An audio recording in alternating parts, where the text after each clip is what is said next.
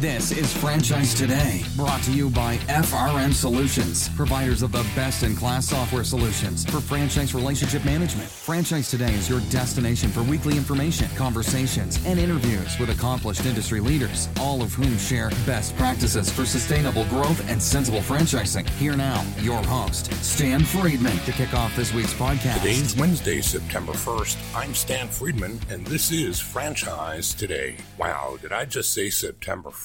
Did summer just blow by, or what? Well, so it goes, but we've still got 16 weeks ahead of us before we kiss this year goodbye, and a strong roster of guests ahead as well. Speaking of great guests, my thanks to Jerry Henley for turning in a stellar performance last week. His focus on the soul of a franchise business, as well as their systems, in my view, is the answer people first, always, for sustainable growth, or, as Jerry described it, scale to get better before you scale to get bigger. What a great segue that makes to my introduction of today's guest. Ron Berger is the personification of that philosophy. As the chairman and CEO of multiple pizza brands that Ron franchises, be it Nick and Willie's, Pizza Schmitza, or Figaro's, you'll find nothing but happy campers inside his franchise family. Sure, a lot of that is tied to unit level performance, which is driven by effective systems and competent leadership but it's also because of Ron's focus on relationships and caring deeply for his people. As an example, Ron recounted to me how when COVID first hit, he and his corporate team went all hands on deck, informing, prodding, cajoling, and pulling their franchisees along to be certain that each and every one of them received every bit of both rounds of PPP that they were entitled to, EIDL, ERTC, and countless local grants that were available if they would just fill out the necessary paperwork. Well, he said it was shocking to him in how many cases his team literally had to actually make the filings on the franchisee's behalf to be certain that they got it all. Well, juxtapose that with a conversation that Ron told me about that he had at Pizza Expo just last week in Las Vegas with the franchisor of a 50 unit chain who had never even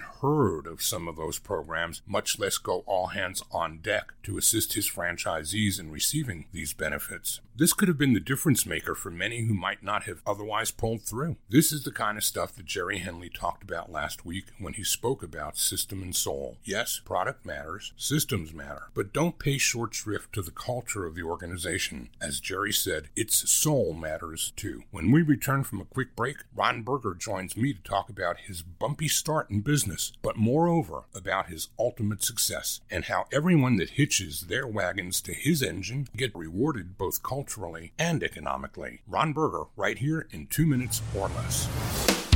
Franchise Today will be right back, but first, a word from our sponsors. Hey, franchisors of restaurants, bars, grills, and taverns, and multi unit franchisees, listen up. This message is for you. Atmosphere TV wants to help you cut costs on overpriced cable TV for your business and either replace it completely or partially if sports programming is essential at your locations. What Atmosphere TV provides are 100% free programming options with nearly 50 channels of highly engaging and entertaining programming that is audio optional and guaranteed to please your customers and even increase their average ticket per visit. So here's how it works Atmosphere hooks you up with an Apple TV HD receiver loaded with nearly 50 channels of fully licensed, no cost to you, fun and lifestyle programming. These channels include Chive and Red Bull TV bloopers, superhuman feats, and an array of viewing options that don't require sound to be enjoyed. And this offer is not just limited to restaurants or bars. No, any business with a TV screen in its waiting room can benefit from Atmosphere's free programming offer as well. So what are you waiting for? Cut the cord on overpriced cable and get Atmosphere TV with its 100% free, engaging, and entertaining programming options. Keep your guests happy while they wait to see you instead of watching the clock and their wait times. Chiropractors, doctors, dentists, auto repair shops, anyone with TVs in your waiting rooms, jump onto this amazing offer today. And if you text the word franchise to 474747, Atmosphere will waive the $100 setup fee for the Apple TV HD receiver that they'll ship to you as well at no cost. Atmosphere TV, changing the way businesses view television. Find them online at atmosphere.tv and remember, text text franchise to 474747 for the no charge Apple receiver. Cut the cord and get rid of cable today with Atmosphere TV.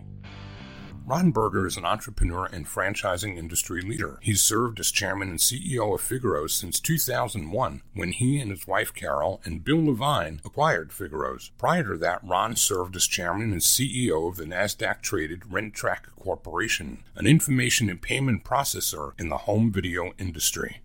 Ron Berger, welcome to Franchise Today. Thank you, Stan. It's a real pleasure having you here, Ron. We've gotten to know each other over the years through work at IFA, but the truth is, we each even there put our heads down working on the work that we do in diversity together. We rarely get enough time to spend with each other to just have the kind of conversation we'll enjoy today, learning a little bit more about Ron Berger. And the first thing he's going to help us learn is how franchising found him. How did that look, Ron? And when was that? So true. And thank you, Stan, for the opportunity. Well, my career, strangely enough, began with a bankruptcy, not just a business bankruptcy, but a personal bankruptcy. When I was about 25 years old, I had grown up in New York City and uh, moved my family out to Oregon. And, and I got there and I had a, an idea for a business, and that was 1974. I launched that business in 1974. It was called Photo Factory. And we financed the business basically on the credit that we received from the camera manufacturers like Nikon and Canon and Minolta and so forth. And everything was going wonderfully until 1979 when interest rates suddenly spiked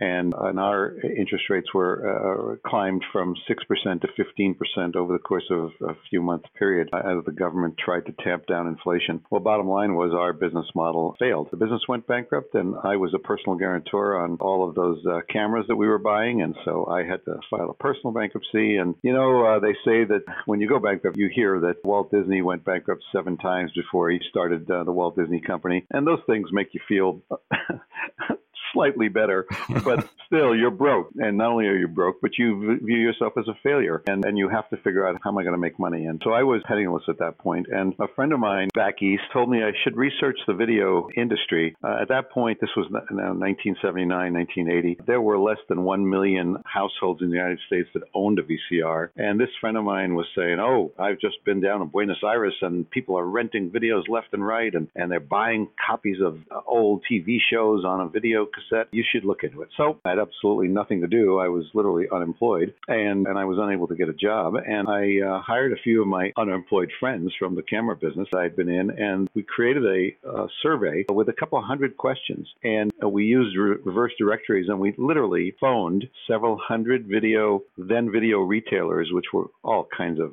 strange people, like people in the high school films business and educational films and so forth. Anyway, uh, we contacted them. We completed this 200 questionnaire, survey questionnaire, and I took out a, an ad, one inch by one column in the New York Times and the Wall Street Journal, and the ad said, if you want to know what's going on in the new home video business, buy the first ever National Video Store survey, $95. Anyway, we sold thousands, wow. literally, literally thousands. And, and what that did was, of course, tell me that, that my friend was right, and it was about to be a booming video business. And by the way, we sold copies to people like GM and 3M and uh, the Walt Disney Company and NBC and so forth. And they were all buying it. These were like the engineering department of 3M said to us uh, as they bought a copy, they said, well, if this really, if people really do start to rent videos on our tape, we're going to need to re engineer the tape. It's not built for watching hundreds of times, whatever. And so each of these people, like NBC was concerned, or GE, they were concerned about their TV tubes and how they would perform and, and this kind of thing. So, anyway, long story short, after selling quite a few copies, I came up with an idea. And the idea was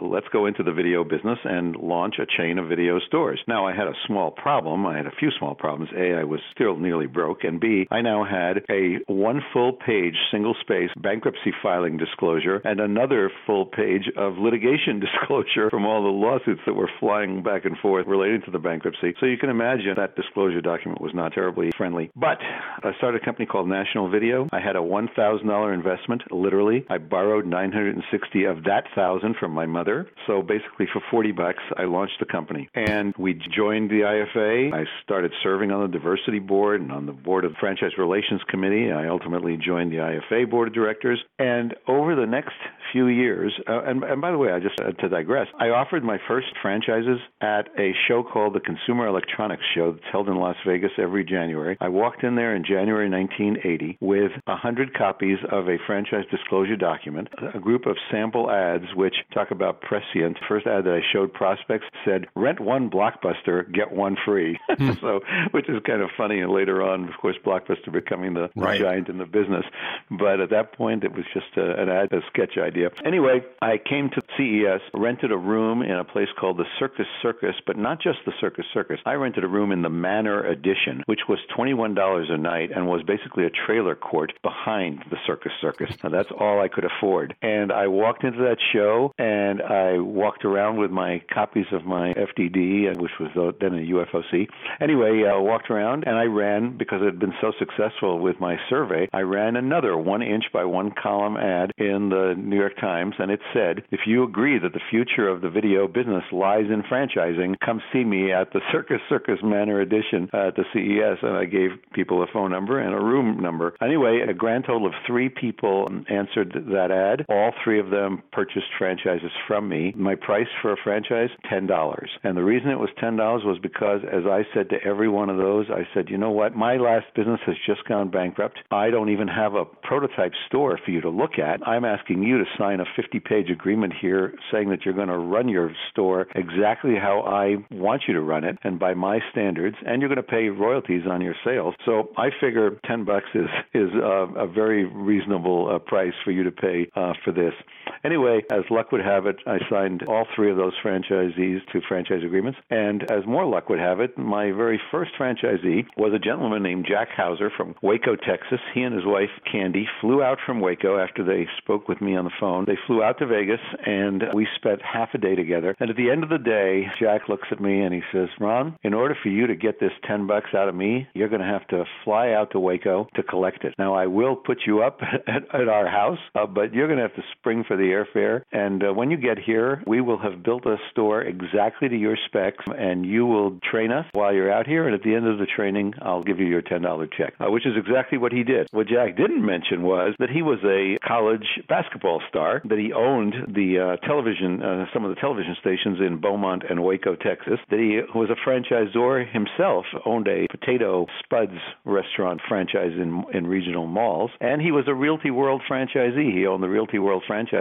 for Waco. And so, I mean, I just could not have found a better choice as my franchisee because he understood both franchising from the franchisee's perspective, but also from the franchisor's perspective. And on top of that, when he was profitable in literally the first 30 days, Jack Hauser became the greatest salesperson uh, anyone could have. I ended up selling 746 units over the next five years, took the company public, and then sold it all uh, in, a, in a matter of five or six years. We became the largest video store franchise chain uh, on the planet. And what years? Give me the date ranges. 1980 to 1986. We sold the company in 1986. And so you were involved then with IFA that, are, that early with that brand? Yes. Well, what happened was I sold the company, and I sold it because I saw another opportunity, and that opportunity created a billion dollar business to license videos to the video retailers, our own stores, basically on a what was called what I called a pay per transaction basis, meaning that instead of them buying video cassettes for 50, 60, 70 dollars wholesale, which in those days was what video stores had to do, and as a result of buying it at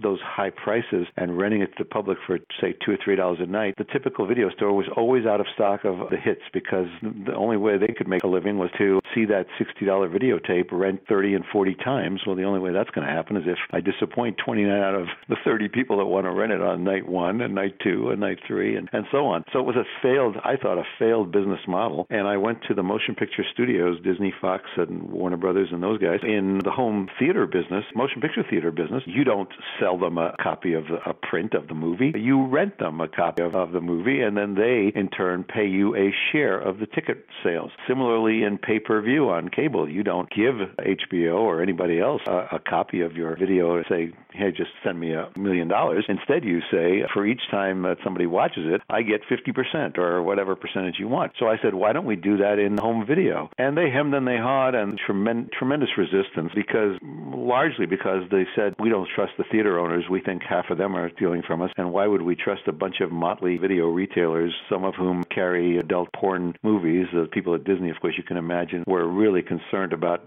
supporting a business that might put Alice in Wonderland on the shelf next to a, a very different Alice in Wonderland. so it was it was really challenging, and it took uh, years. And in fact, Arthur Andersen at the time, our accountants at the time, projected we would lose ten million dollars to launch this business, and we came darn close. We lost about 8 million before we turned profitable. Hmm. But that business, which I started ironically from that same thousand dollar initial investment of, of National Video um, back in 1980, that business reached a one billion dollar market cap by around the year 2010. I retired from it in 2000 and went to my next adventure, which was starting Figaro's Pizza and Pizza Schmitza. All right. Before we get to that, a couple of thoughts and comments. Uh, I think that when you found yourself in bankruptcy, you did something that people in that condition usually don't do. You forged forward instead of giving up, which proves to me that being broke is an economic condition. It's not being poor, it's being broke. And you were broke. If you were poor, you wouldn't have come back and bounced back and done what you've done. So that's a state of mind. And yours was anything but poor doing what you did. That's just a reflection. If I can, I, can I just yeah, uh, quickly, sure. quickly interject two things.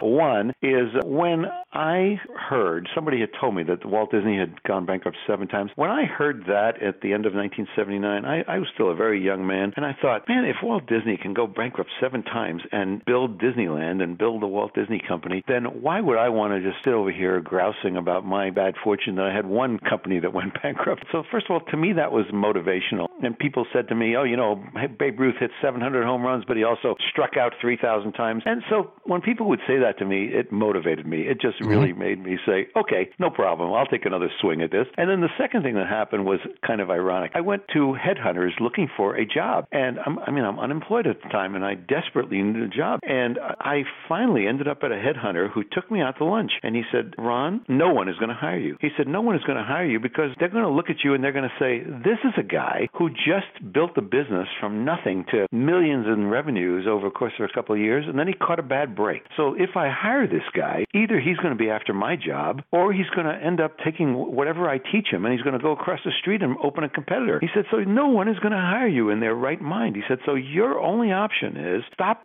sitting here in my office and get your ass out there and go open a, another business because that's what you're all about. So I walked out of that lunch and I just said, you know what, he's right. So that's what happened. All right. Second reflection is the Ron Berger that I know is a responsible franchisor who probably in his second and third stages of growth and development in the pizza business changed his habits about how he awards franchises. Please tell me that's true. Absolutely, that's true. and, and, and it starts. And again, Stan, you know it's interesting. It that starts with a couple of things. That starts number one with the fact that I said to myself and I said to my wife, I said to everybody who was anywhere near me, I said, yeah, Walt may have gone bankrupt seven times, but frankly, it's really distasteful. I hmm. don't intend to ever go bankrupt again. Period. Ends of story. So first of all, my business practices were that from that moment on, as I started and launched these other businesses, I either took on no debt at all, or when I did take on debt, I never took on more debt that I couldn't pay it off if I had to instantly. So if if there was a COVID or if some something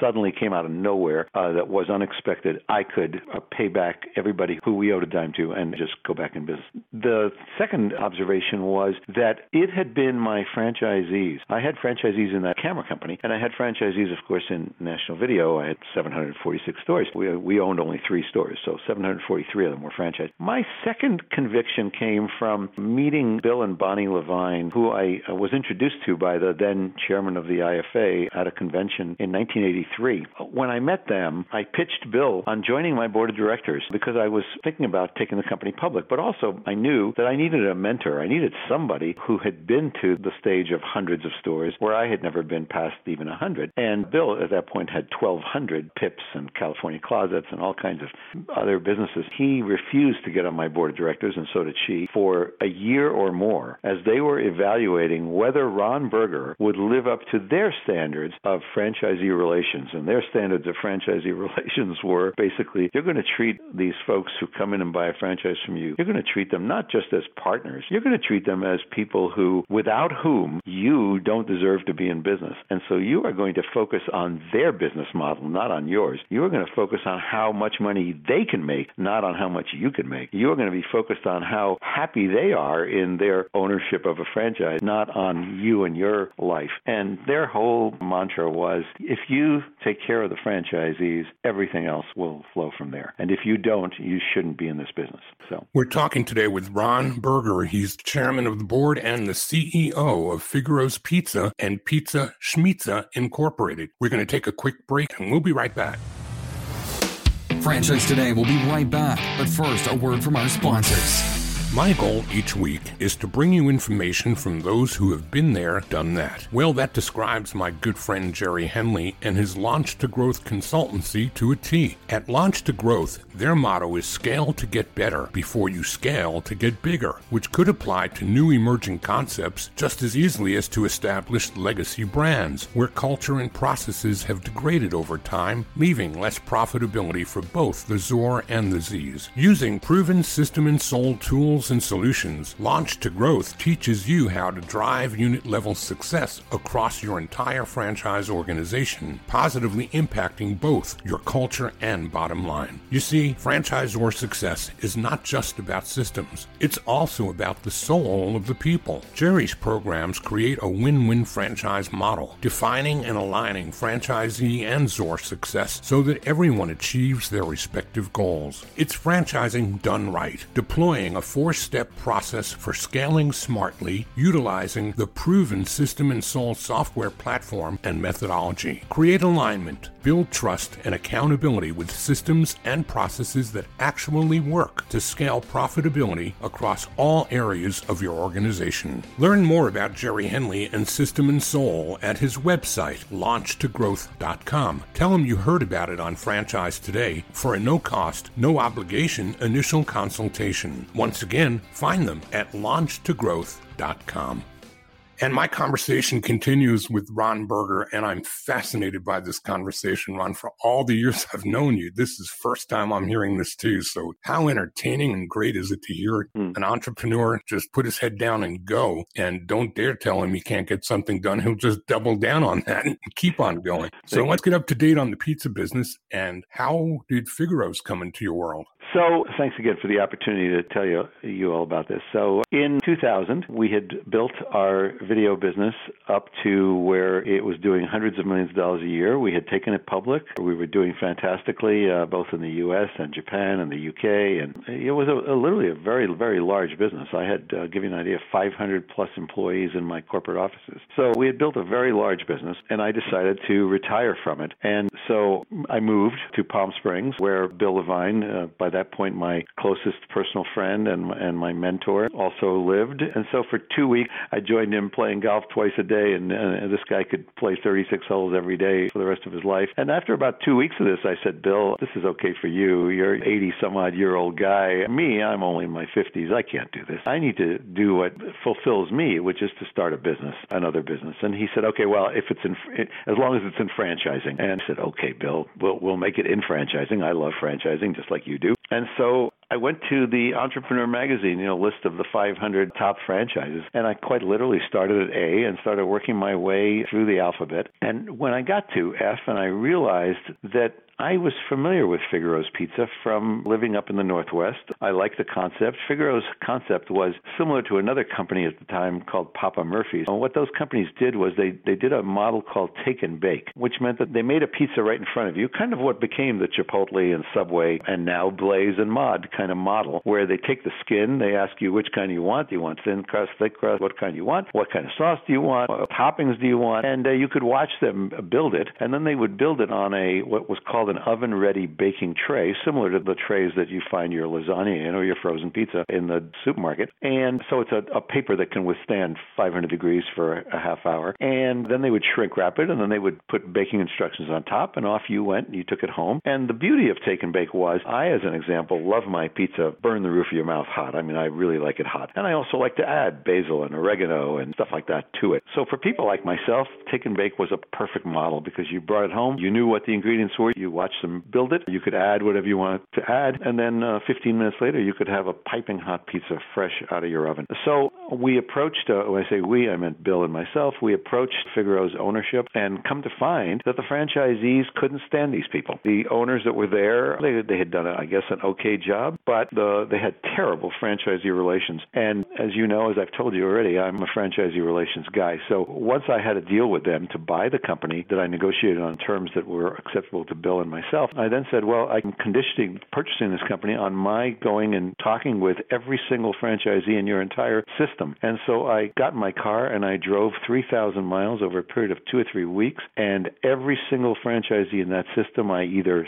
saw them personally or I called them and spoke with them on the phone if I couldn't see them personally. And only after doing that due diligence, visiting all the franchisees and learning from franchisees that, hey, this is a very profitable business. And yes, you can make a lot of money doing this, but we hate the management. Please buy the company. I mean, that was a common refrain. Uh, people would say, Ron, please buy this company. And so I did. And we almost immediately expanded upon the model. So the model in those days, which we still we still sell today, which is a thousand square foot, basically 20 by 50, looks just like a Papa Murphy's, acts like just a Papa Murphy's. It's take and bake only, basically. So that was one model. But we created what we now call the standard model, which offers both baked and take and bake. So typically 1,200 to 1,800 square feet. And most of the Figaros today are this so-called standard model because that allows us, if you think about, let's say you're having a Super Bowl party or some other party at your house and you need a dozen pizzas. Well, that allows you to say, you know, I'll buy five baked and my party's starting at 2 p.m. I'll bring five baked home and I'll bring the other pizzas unbaked. And at 2 or 3 or 4 p.m., a couple hours into the party, if I need more pizzas, I just turn on the oven and I start baking them one after the other as I need them. And the beauty of that was piping hot, fresh pizza throughout the party instead of a bunch of stale pizzas sitting there that you ordered from one of our nameless competitors that whatever time it arrived, a half hour later, was pretty stale. And also, it meant that it, there was no waste because at the end of the party, if in fact the partygoers had only used 10 of your dozen pizzas, well, the family, you could throw those other two in the, in the fridge and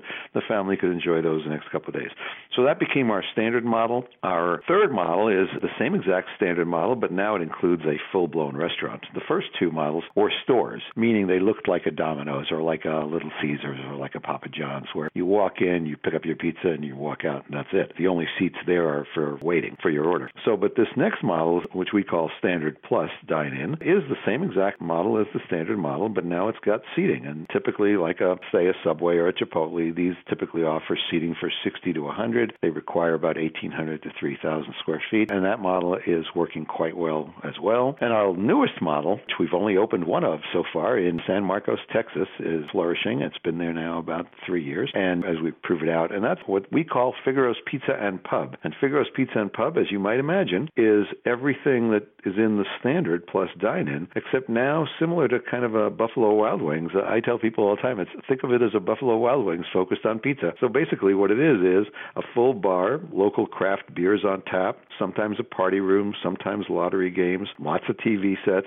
And this model also is not entirely pizza centric. We also sell burgers and fries and shrimp cocktails and you name it. So these take uh, 2,500 to 6,000 square feet, with 3,500 being standard. So those are the four models. And as we were building the business at Figaro's, I kind of took a cue from J.W. Marriott, Bill Marriott, and the people at chains like that, where I looked at the fact that Marriott Corporation might have 50 different brands, ranging from the Ritz Carlton to the J.W. Marriott and now the Sheraton hotels, all the way down to the Residence Inn or the Fairfield Inn or whatever. Uh, it doesn't change the fact that back in the back office, there's one guy who's in charge of purchasing, and that one guy is buying an awful lot of soap. He's buying an awful lot of sheets and an awful lot of mattresses. And the beneficiaries of having a home office that has this multiple brand approach is that the franchisees are of all the brands are the big winners because their costs are dropping of everything, of soap, of buying the advertising that they need, of the training that they need, and so on. And, of course, the corporation saves money because you only need one president, you only need one controller, you only need one director of marketing, you only need one IT department, and so on. And so after buying Figaro's and starting to grow it nicely, we reached out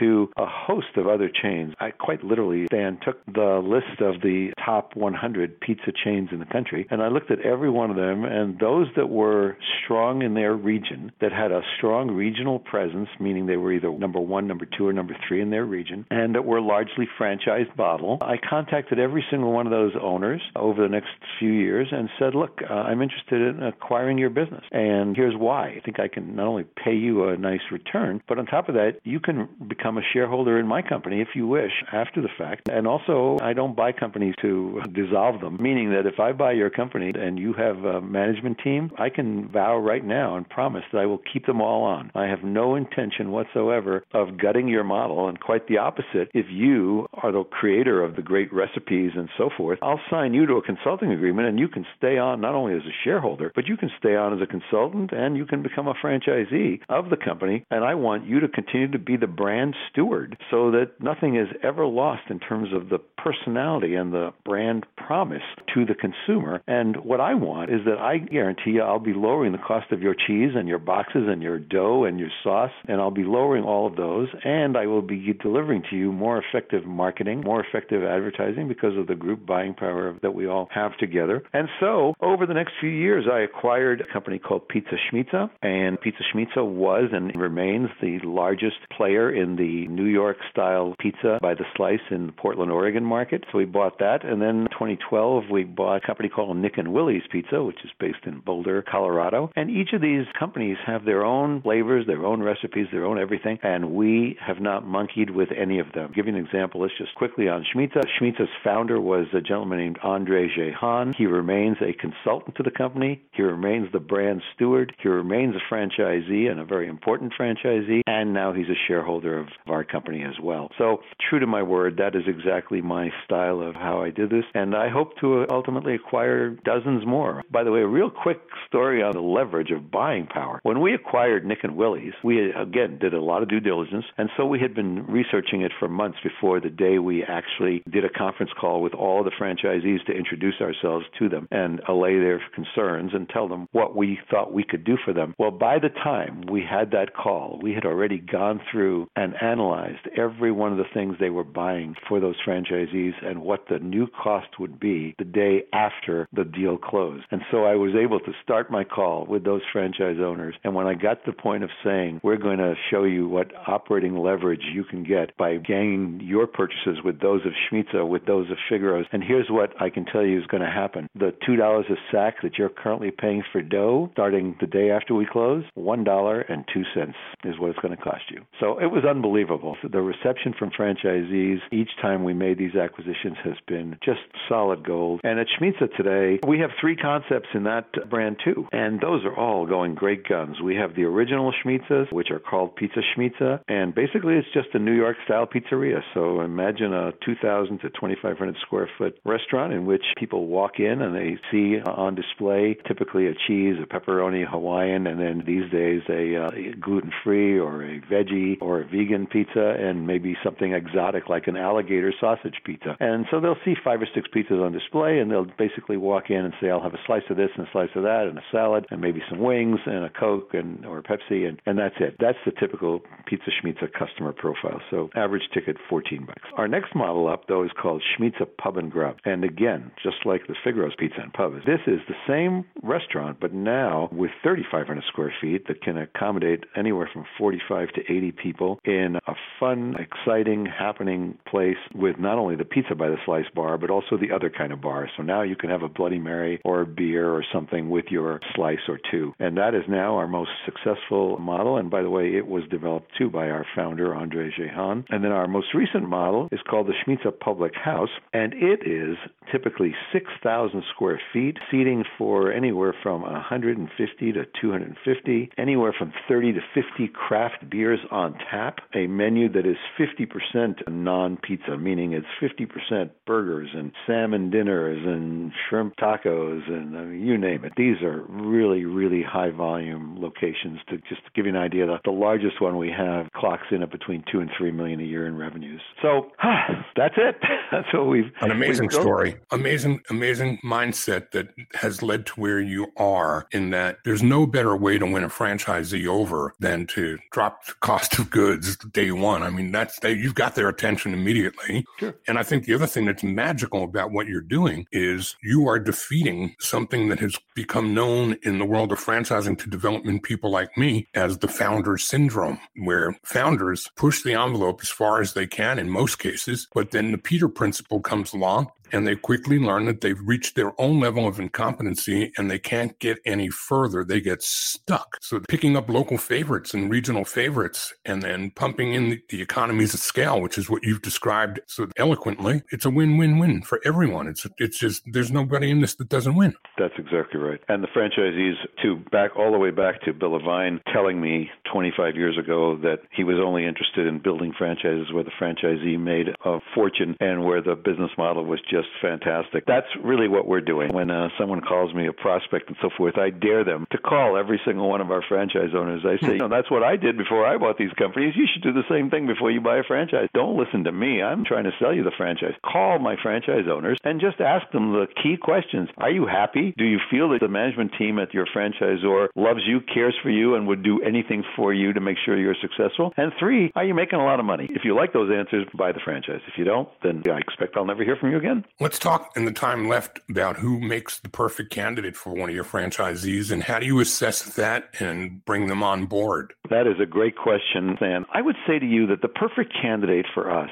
is a person who is outgoing, who loves people, who is service oriented, who from the get go says please and thank you and is the most polite person you're ever going to meet. In other words, somebody who just was born to serve. And if you're born to serve, I don't care if you thought you were going to run a mortuary or if you thought you were going to be a minister. It doesn't matter to me. Teaching you how to make pizza is the simplest thing in the world. What we cannot teach is that service mentality. We can't teach how building your business is all about building relationships with your customers and your employees and your staff and management, making it a win win win, a life where everybody comes away from it saying, I don't want to be doing anything else. I was told years ago by one of my first employers in the franchise space, Tony Conza at Blimpie, that second to money, the one ingredient everybody must bring to be a part of this company is passion. And literally, you just scream that. Ron, we are at the point where it's time to ask you if there's anything I haven't asked that you wish that I did. Gosh, I don't understand. I've loved knowing you. I've loved working with you for, I don't know, it's got to be 30 years. That you and I were on the Minorities and Franchising Committee. I think that's where we met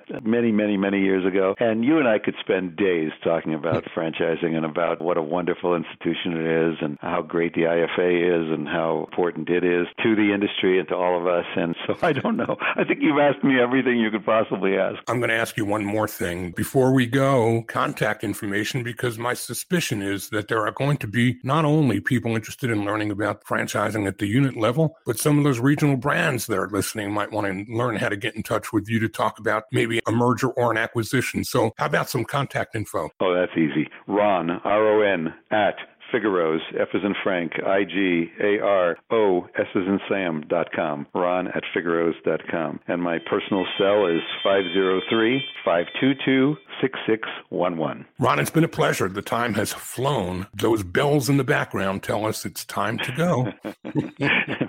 You're so right. Appreciate you being here with us today Take and look care. forward to seeing you back out on the trail. Take care, Stan. Thanks so much again. Well, before I close out, a special shout out today to a loyal listener and one of the most thoughtful people I know, Cater Danford at Northeast Color up in Live Free or Die Country, Exeter, New Hampshire. Many thanks to you for your card celebrating my induction this week into the National Buffalo Wing Hall of Fame. That meant so much to me, Cater, and with your permission, I'm going to post it on Facebook and LinkedIn. Well, that does it for today. Coming up next week, a fascinating personal and brand story. Bryce Henson will join us to tell us how he turned Fit Body Bootcamp into one of the fastest growing franchises in its competitive set, starting out as a single unit franchisee before joining the corporate team and ultimately partnering with founder Bedros Keuilian. Today, he remains a multi unit franchisee and just this past June was named CEO of the entire organization. Bryce Henson, right here next week on Franchise Today. Until then, I'm Stan Friedman wishing you the best, the very best of all things franchising, and Franchise Today is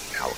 Franchise Today is a production of FRM Solutions, providing best in class CRM tools to empower relationships with prospective and existing franchisees. No excuses, just solutions. Find them online at FRMSolutions.com. Join Stan every Wednesday at noon Eastern for another live episode of Franchise Today. Or, as always, download episodes on demand at blogtalkradio.com or iTunes.